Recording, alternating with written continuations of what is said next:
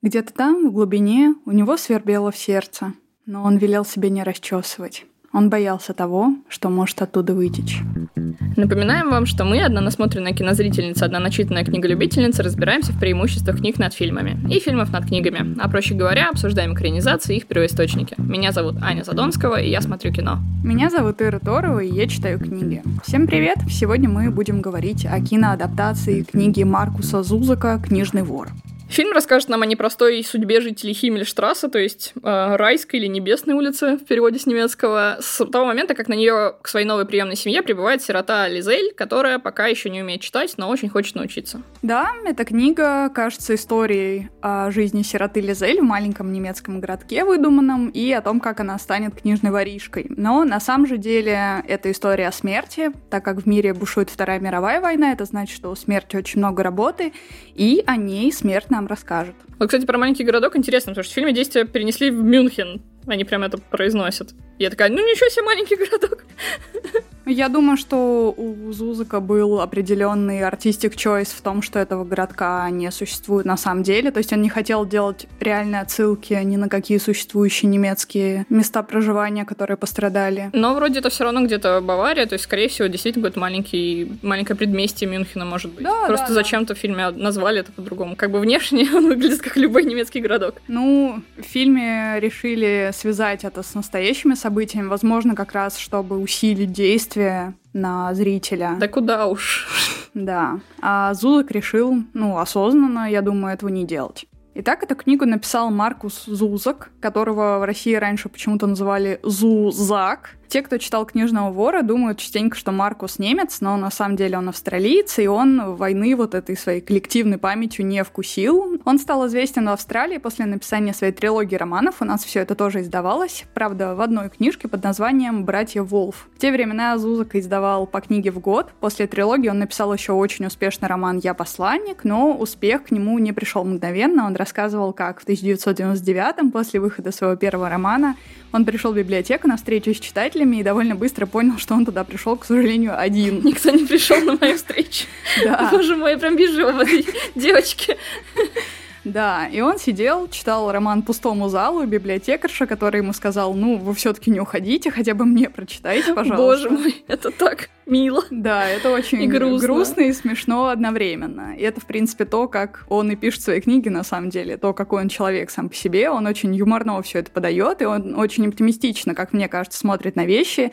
Как и то, что его отец красил дома, например, и то, что в детстве он хотел стать атлетом, и это, как и его юмор, тоже все отразилось в книге, в том числе и в «Книжном воре» тоже. Потом он взял себе перерыв на 4 года, чтобы написать «Книжного вора». Это его главный бестселлер и до сей поры, и его родители мигрировали из Австрии в Австралию только в 50-х, а в конце 30-х они жили под Мюнхеном. И, собственно, Маркусу они рассказывали все это, так что понятно, откуда вообще взялась тема Германии во Второй мировой даже несмотря на то, что сам Маркус ни в Германии, ни в Австрии никогда не жил. Потом Зузак взял целых 12 лет перерыва от издания на книгу «Глиняный мост», и все же самой его популярной работой и самой неоднозначной работой все-таки остается «Книжный вор», и почему так получилось, мы подробнее разберем уже в спойлер-зоне. Ну а, честно говоря, про Брайана Персиоля особо много у меня сказать не получится. Он из Ливерпуля, у него есть бафта за лучший короткометражный фильм «About a Girl», и с 2010 он снял 7 эпизодов «Аббатства Даунтон», за что получил еще одну бафту Эми. Ну а «Воровка книг» стала его первой голливудской работой, была номинирована на Оскар за лучший саундтрек, потому что, ну, Джон Уильямс, тут как бы он всегда номинирован на Оскар,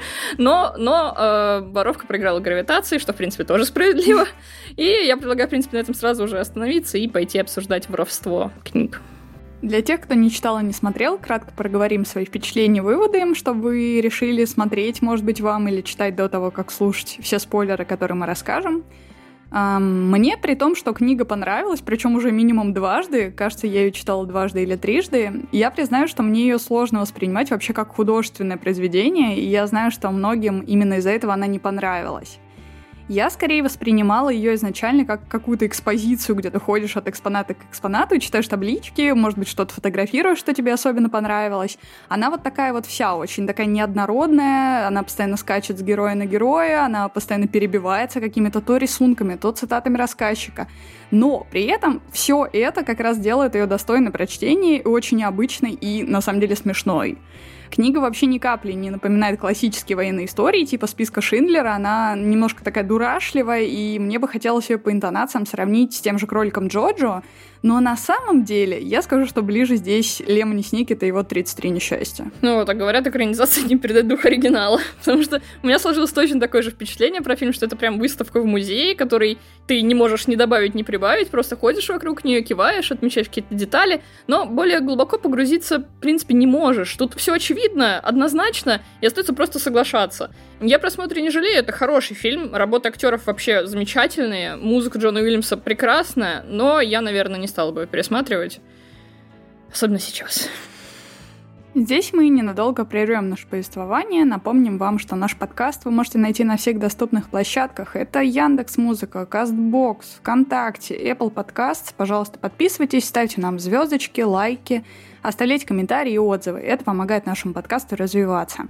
Также, пожалуйста, не забывайте подписаться на наш телеграм-канал по мотивам. Там мы тоже постим анонсы выпусков, тематические новости, иногда мемы, всякие истории, которые нам нравятся. И, пожалуйста, не забывайте про Бусти, где вы нас можете материально поддержать, если вам нравится то, что мы делаем. Начиная с этого сезона, там мы будем выкладывать уникальные выпуски с обсуждениями фильмов, книг, всего, что связано с самим феноменом экранизации и адаптации. Ну что, поехали воровать?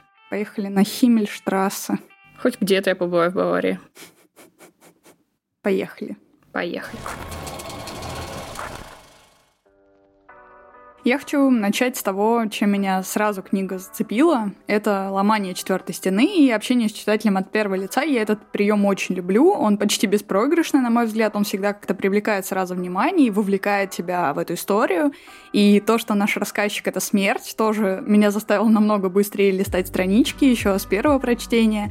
И интересно, что хотя книга в целом светлая, и там очень много моментов, которые будут вселять в тебя надежду, э, при любых раскладах, даже при учете того ужаса, который там происходит, но все-таки смерть там занимает ведущую роль, и роль рассказчика, и роль главного героя. Ну, в фильме у смерти самая классная сцена уже в финале. Я думаю, мы все-таки пока уж сразу с места в карьер не будем к ней переходить, попозже mm-hmm. обсудим.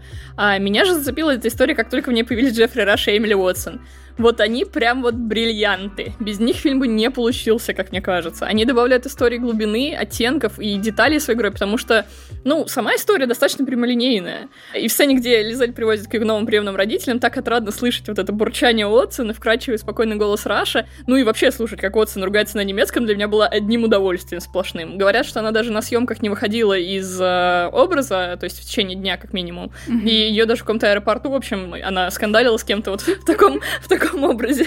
Да, называла всех свинюхами и так далее. Да, было бы очень классно. Мне кажется, это замечательный кастинг, потому что оба они должны быть именно такими, как ты описываешь, то есть именно образы схвачены здесь. Просто, мне кажется, очень-очень крутой кастинг. Но это их не первая вообще роль семейной пары, и потом еще в 2017 году они еще раз сыграют семейную пару. Душа в душу живут, я бы сказала.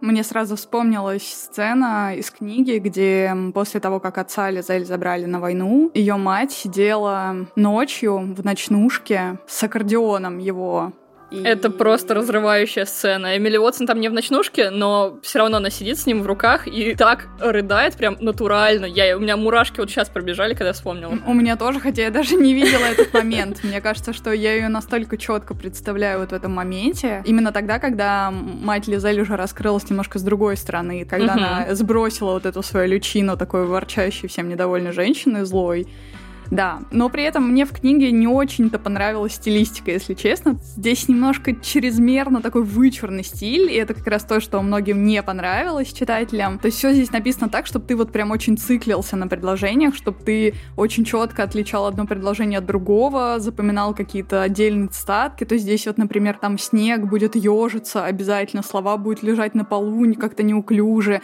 и важные фразы здесь вообще выделяются отдельными памятками, которые тебя немножко сбивают с повествовании и постоянно как будто встряхивают.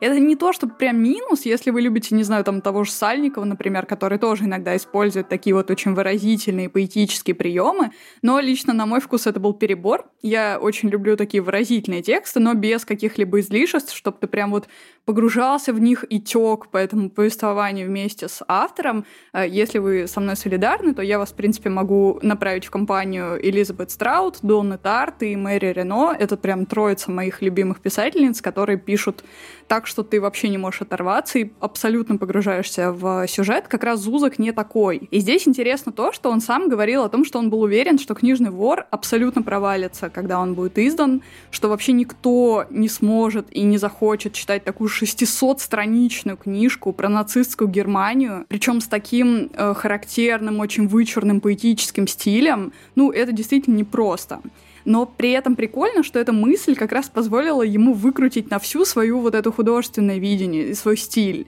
И я думаю, что именно это ему принесло успех. Он не оглядывался абсолютно на мнение других, когда писал, и не подстраивался ни под какие нормы. И это очень интересно. Я не могу сказать, что стилистика фильма так уж прям выделяет его из других фильмов про нацистскую Германию. Мы как бы видели тонну медленных фильмов про взрослых, бесстрашных, трагичных героев. Еще я так понимаю, что в книге вот есть вот эти вкрапления с картинками, естественно, в фильме это никак нельзя было показать, ну, они это просто убрали и пытались, вот я так понимаю, актерской игрой Эмили Уотсон все это заменить. Я бы не сказала, что визуально прям сильно выделяется. Это просто такой классический, сильный фильм, классический, сильный визуал. Но его при этом по темпу тоже нельзя выделить, он тоже очень медленный, но в нем есть детский наблюдательный подход к вопросу. Джоджо, конечно, был сильно задорнее, пронзительнее, а тут у Люзель абсолютно другой характер. Она молча наблюдает за всеми событиями, мотает на ус, делает выводы, как говорится, Uh, ужас вокруг нее нарастает, но и она становится сильнее. А вот uh, сравнить еще с, тоже с таким детским фильмом про войну, это, наверное, «Мальчик в полосатой пижаме», я к своему стыду его пропустила, поэтому сравнить не могу, но он вроде тоже какой-то медленный, серьезный, тягучий. Uh, здесь они немножко балансировали с легкостью, и в целом они прям вот на грани прошли. Я бы сказала, что здесь общий стиль повествования немножко напоминает «Голос монстра», который мы с тобой тоже не так давно да, разбирали. Да.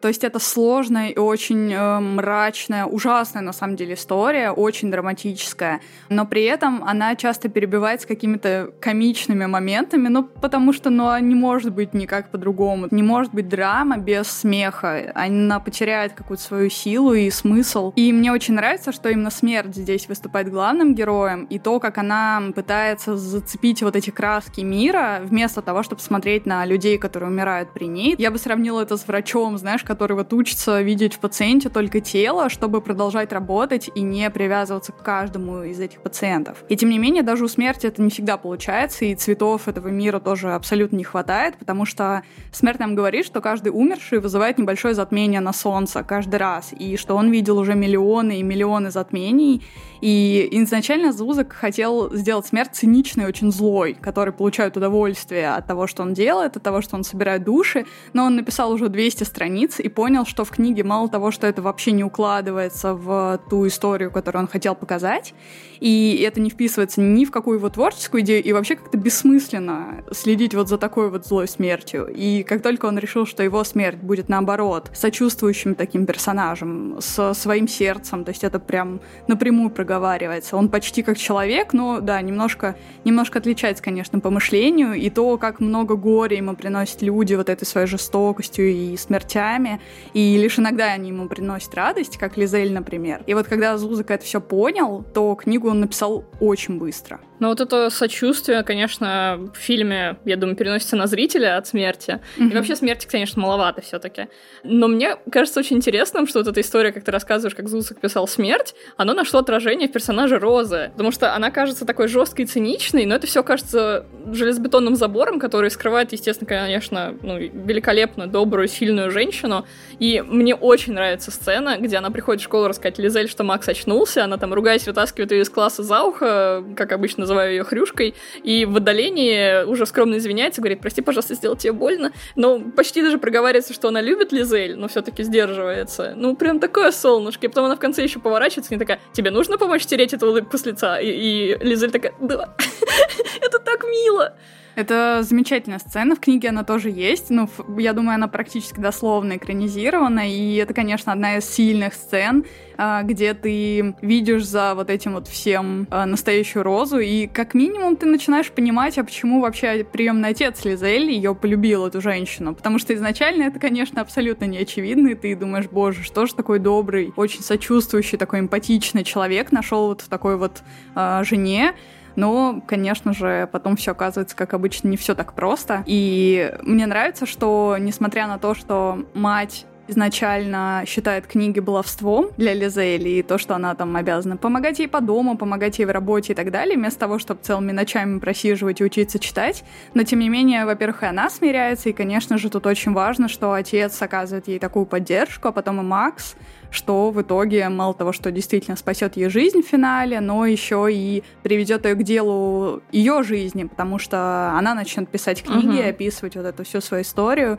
И здесь достаточно горькая такая ирония в том, что первой книжки, которая достанется воришке, а, станет руководство по успешному рытью могил. Это одновременно смешно на самом деле, но и, естественно, очень грустно, если вспоминать все обстоятельства, при которых она ее получит. Тогда еще книга не представляет для Лизель вообще ценности. Нам даже не очевидно, почему она ее взяла и почему она ее украла. То есть она для нее скорее как символ такой прощания. Мне э, кажется, она просто как в Over the Garden Wall, вот этот конь, который я просто люблю воровать. Она скорее как э, этот э, камень It's Rock Fact, который Грег взял, тоже сам не знаю даже почему, и в итоге он думал, что он как раз из-за этого-то и попал в неизведанное, да. Но мне кажется очень важным канва сюжетно о том, что ты даже не понимаешь, что это за книга и почему конкретно она важна, но она выступает для тебя символом какого-то периода в жизни или какого-то эпизода.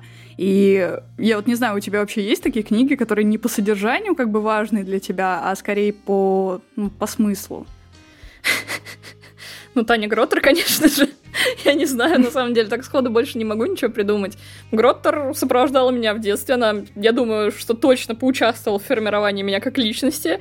Конечно, со временем понимаешь, что в какой-то момент дядя Дима немножко поехал, но я все равно ее люблю. И у меня до сих пор все книги на даче лежат. И когда я туда ездила вот там в колледже, еще даже на летние каникулы, я ее часто перечитывала. Ну, просто потому что ты чувствуешь себя спокойно и безопасно уже в этой истории, которую ты уже столько лет читала, она сопровождала тебя все детство. И вот, кстати, про смерть еще забавно, что у Емцав уже в серии про Мефодия Буслаева есть как бы своя интерпретация, естественно, этого персонажа. Ее там зовут Аида Плаховна. Это такая пожилая бабушка, которая выглядит немножко бомжевато. В общем, она себя величает старшим манагером некроотдела. Она забирает души в соответствии с утвержденным реестром. И подход у нее тоже такой одновременно деловой и философский. Так что, мне кажется, я немножко представляла себе смерть так.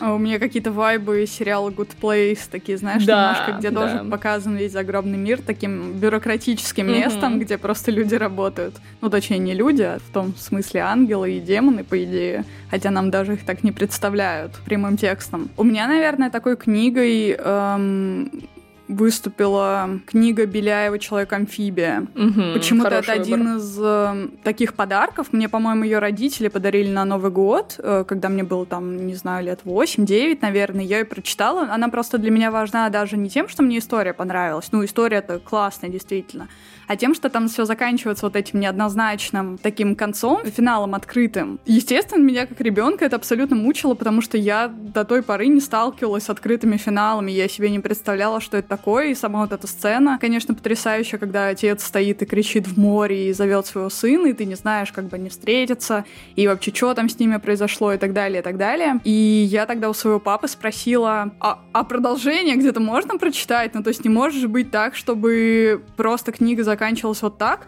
И он такой, ну, ты можешь сама написать, если ты хочешь. И я такая...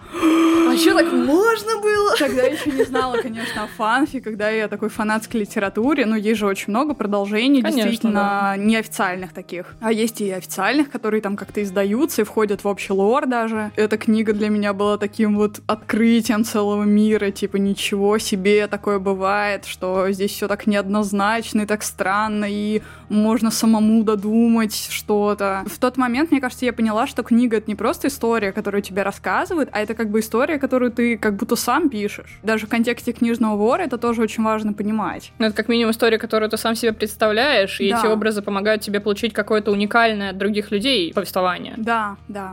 Мне нравится очень, что в книжном воре, несмотря на то, что там местами очень упрощенное повествование, ты иногда знаешь, чем все закончится, еще даже без спойлеров. Ну, но... как минимум, ты знаешь, чем закончится война. Ну, да Зузак пытается смотреть на этот мир трехмерно. То есть здесь каждый персонаж обязательно будет иметь хорошие и плохие черты. И это все-таки их делает более живыми. Это мне напомнило, наверное, то, как Олеся Домович, чьи книги на меня в начале этого года произвели абсолютно невероятное впечатление.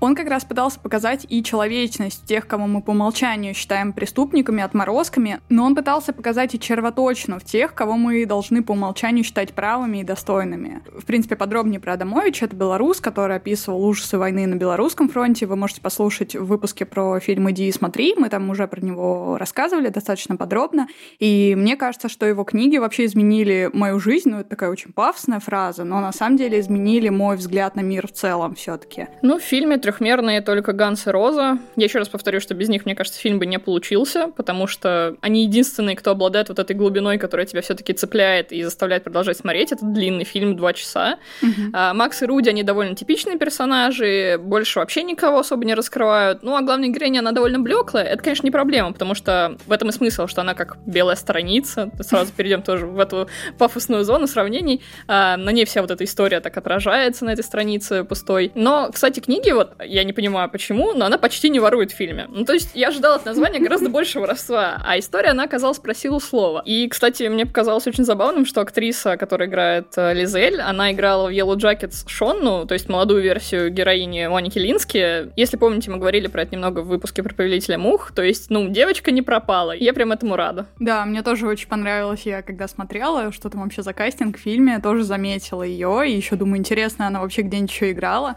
и открываю прям сразу то, что она играла в Yellow Jackets. Я так понимаю, у нее больше никаких значительных ролей не было. Вот ну, значительных нет. Там она, она снималась кроме этого, но это, конечно, самые главные ее роли. На самом деле это интересный взгляд на Лизель в плане того, что она как э, чистая страница, потому что мне нравится, насколько здесь по-разному герои воспринимают мир в книжке, и как это все красиво укладывается в личность Лизель в итоге, то есть она видит самые разные взгляды на мир своей семьи, Руди, Макса и так далее, и все это она как бы в итоге компонует в такую вот свою единую личность. Меня очень удивило, насколько Зузак показывает, как легко уничтожить человека и унизить его, и он это как раз выражает через его внутренний мир, через то, как он говорит и как он думает. А, например, Макс даже в собственном воображении не может сразиться с Гитлером и победить. Каждый раз, когда он это представляет, представляет их боксерский матч, где они выходят на ринг, и каждый раз Гитлер его уничтожает. И все Ну, это просто вокруг. Гитлер из Вольфенштейна, вот этот, ну, который... Да, да, да, именно, именно так. Это такая очень гиперболизированная версия его. Меня это, на самом деле, очень поразило, вот такой вот взгляд, потому что нам его обычно не показывают. Мы привыкли привыкли к таким очень голливудским историям, где вот угнетенные люди, они в итоге соберут волю в кулак, и они прям победят все страхи,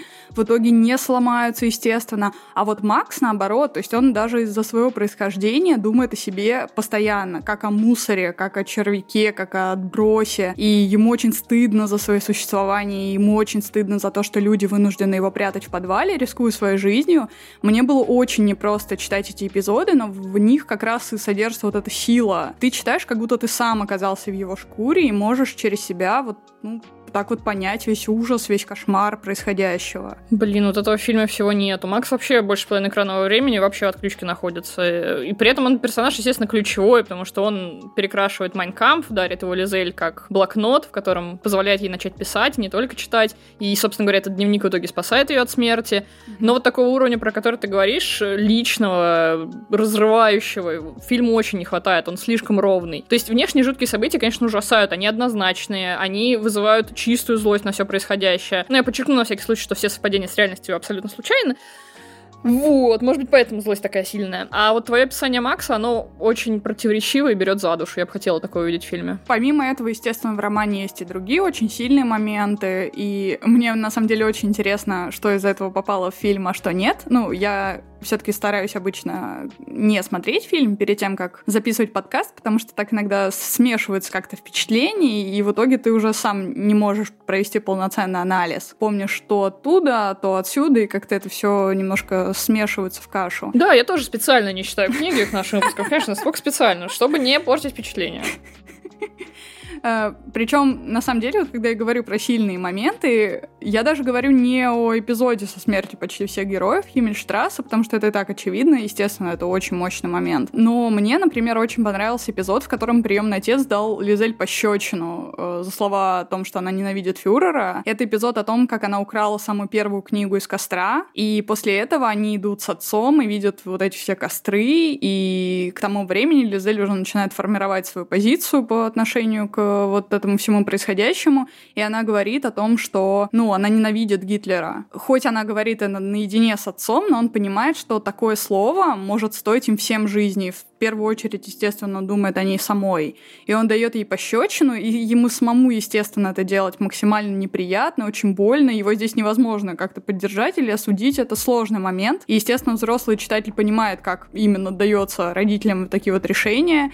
И он понимает, что, к сожалению, страх и вообще жажда выживания иногда сильнее стремления к свободе, и тем более страх за своих детей. Это очень сильный момент. Слушай, ну такого в фильме я не помню. Мне кажется, они там просто забрали эту книжку, он такой, типа, тихо, тихо, тихо, надеюсь, тебя никто не видел, и такой, дом прочитаем. И она, по-моему, там спрашивает у него, типа, батя, правда, что моя мама коммунистка или что-то такое, но они, там, такого конфликта у них нету. Но там есть момент, э, где уже почти в конце, где после того, как Руди уже пришла повестка, они идут в укромное место в лесу и кричат о своей ненависти к Гитлеру, забравшему у них самых дорогих людей. Mm-hmm. И вот это вот обиды за то, что происходит, за эти события вне твоего контроля, они очень вот это все жжет весь фильм. Я думаю, мне бы фильм гораздо меньше понравился, если бы меня сейчас тоже такая обида не жгла. Да, и там много сильных моментов именно с точки зрения идеологии, потому что, как ты уже упоминала, тоже эта история, она не столько о Второй мировой, она в основном о словах. И слова в ней всегда очень важны. Начинается с того, что Лизель будет писать слова на стене, будет изучать немецкий, она будет красть книги, потому что она потом будет очарована этими словами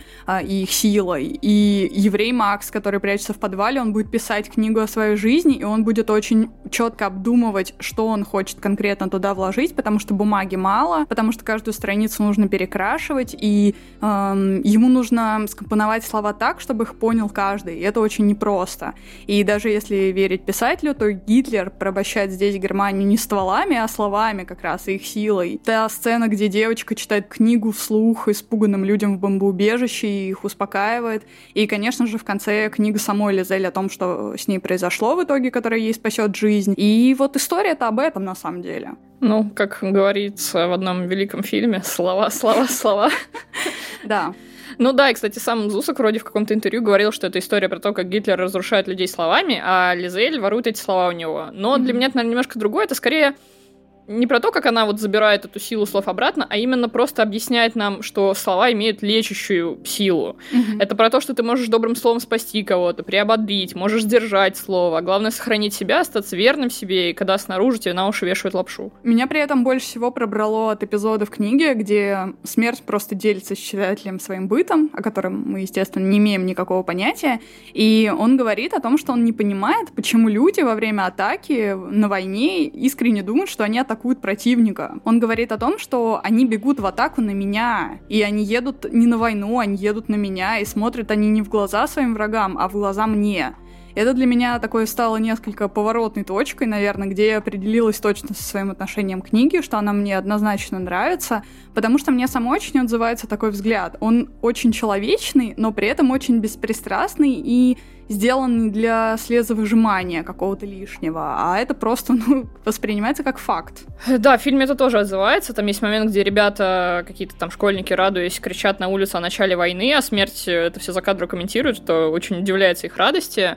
И холодок вообще пробирает каждый раз, когда что-то такое происходит в фильме, когда забирают на войну отца Руди, когда Макс заболевает, когда Ганс попадает в аварию и становится контуженным. И, конечно же, момент финальной бомбардировки. Я, кстати, вот чуть жалею, что они в этой сцене показали сам процесс бомбардировки. Был бы гораздо более душераздирающий для меня, если бы сцену ограничили только монологом смерти и вот пролетом камеры над всеми спящими людьми. И просто потом уже утро, когда все разбирают завалы. Для меня это было бы в разы сильнее, потому что они там, не знаю, может, и графики им не хватило, потому что показали, что там как будто два снаряда упало, но не очень сильно разрушительных. Поэтому, mm-hmm. когда потом ты видишь полностью улицу разнесенную в клочья, кажется, как будто что-то еще произошло там, что ты не видел. Поэтому смысла в этом я особо не вижу. Мне нравится, что в книге как раз вот сделано примерно то, как как ты говоришь. То есть тебе сначала описывается эта ночь, где все спят в своих угу. кроватях, как смерть начинает медленно их всех забирать, и ты понимаешь, что, скорее всего, их бомбят, но при этом тебе об этом не говорится. В принципе, книгу, кстати, некоторые ругают за спойлеры, потому что там смерть в начале каждой главы обязательно расскажет какой-нибудь спойлер о том, что произойдет. То есть, например, она скажет, отец Лизаэль будет в какой-то опасности, но ничего, все закончится хорошо. И он ни разу не соврет. Ты уже наперед знаешь, кто выживет из героев, кто не выживет и так далее.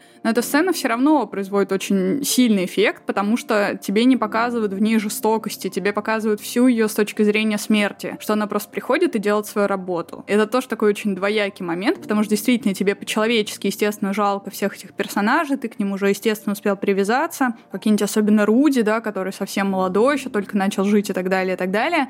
А, но при этом ты видишь ее с такой беспристрастной позиции, это как раз даже делает эту сцену как будто еще сильнее. Ну вот да, там, когда он просто перечисляет сначала, значит, были вот эти ребята. Потом я забрал подлость пацана, который булил в школе mm-hmm. Лизель. Потом я поцеловал маму Руди. Розу я поймал между храпом, там как-то так. И mm-hmm. это все такое какое-то очень детально, но при этом жизненно приземленная, что тебя прям вот тоже схватывает этот момент, берет, mm-hmm. держит, и ты просто наблюдаешь. Ты тоже вот как кролик ни, ничего не можешь сделать, сидишь и смотришь на это все. Это сильный момент. Мне он очень понравился. Вот чуть-чуть бы вот они убрали два кадра буквально, было бы гораздо лучше. Мне нравится, что несмотря на то, что эта история очень... Ну, она о каких-то общечеловеческих, да, проблемах, о конкретном периоде Второй мировой войны, но, тем не менее, Зусак не обошел еще и какой-то быт людей. То есть это очень интересно читать, потому что ты примерно понимаешь, как немцы жили в то время, как жили немцы, которые не поддерживали Гитлера, как жили немцы, которые поддерживали его. Тебе показывают плюс-минус полный спектр происходящего, как живут военные, как живут вот такие вот обычные бедные жители. И мне очень понравилось, что здесь как прям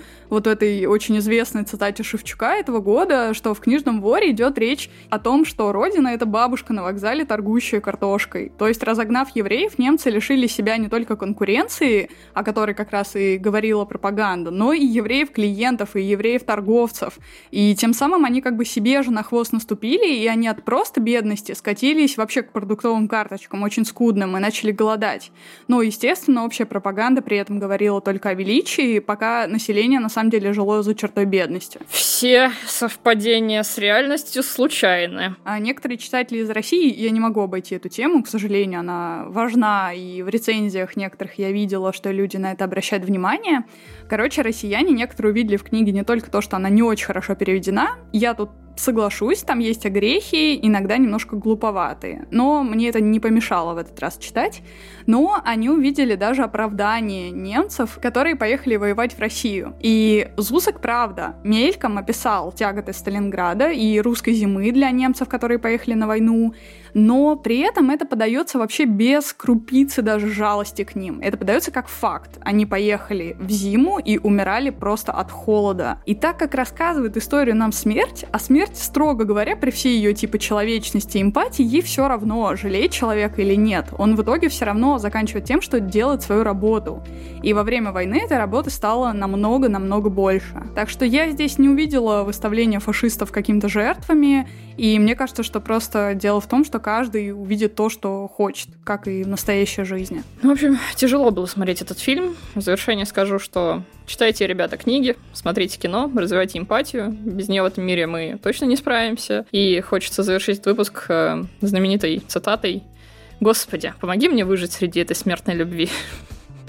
В следующем выпуске мы обратимся к классике уже и поговорим о книге Джеймса Саллиса «Драйв» и его... Классика.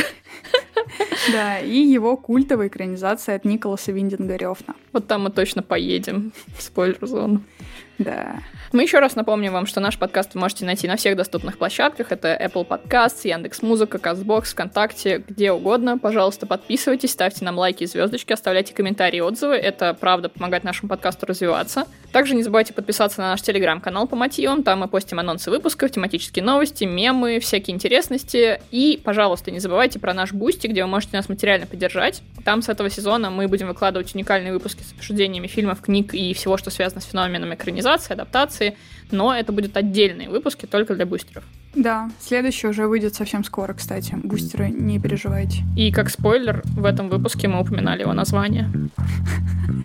попробуйте догадаться, о чем конкретно шла речь, если учесть, что мы упомянули где-то 10 в этом, в этом и задача.